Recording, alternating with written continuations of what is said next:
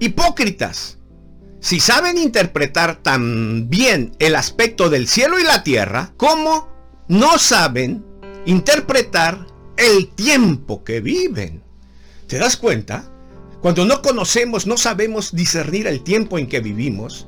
Hipócritas, Jesús les llama, religiosos, saben discernir las señales del cielo, de la tierra, de que va a ser calor y no, y no saben el tiempo que viven. Por eso, número uno, estamos obligados como iglesia a informarnos de lo que pasa, a discernir los tiempos, en, el, en la mente y en el espíritu.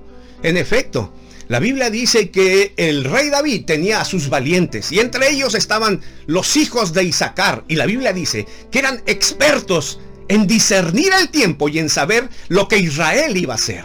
Por supuesto, para discernir los tiempos o para saber lo que tenemos que hacer, hay que discernir los tiempos. Y de esta clase era este linaje de Isaacar. Discernían el tiempo que vivían y sabían lo que Israel tenía que hacer. ¿Acaso nosotros sabemos?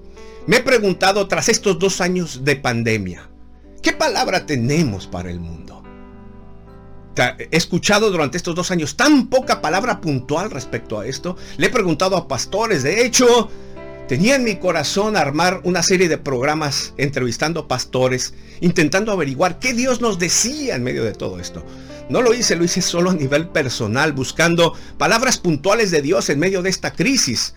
encontré tan poco de hecho, casi al inicio de la pandemia, escuché una palabra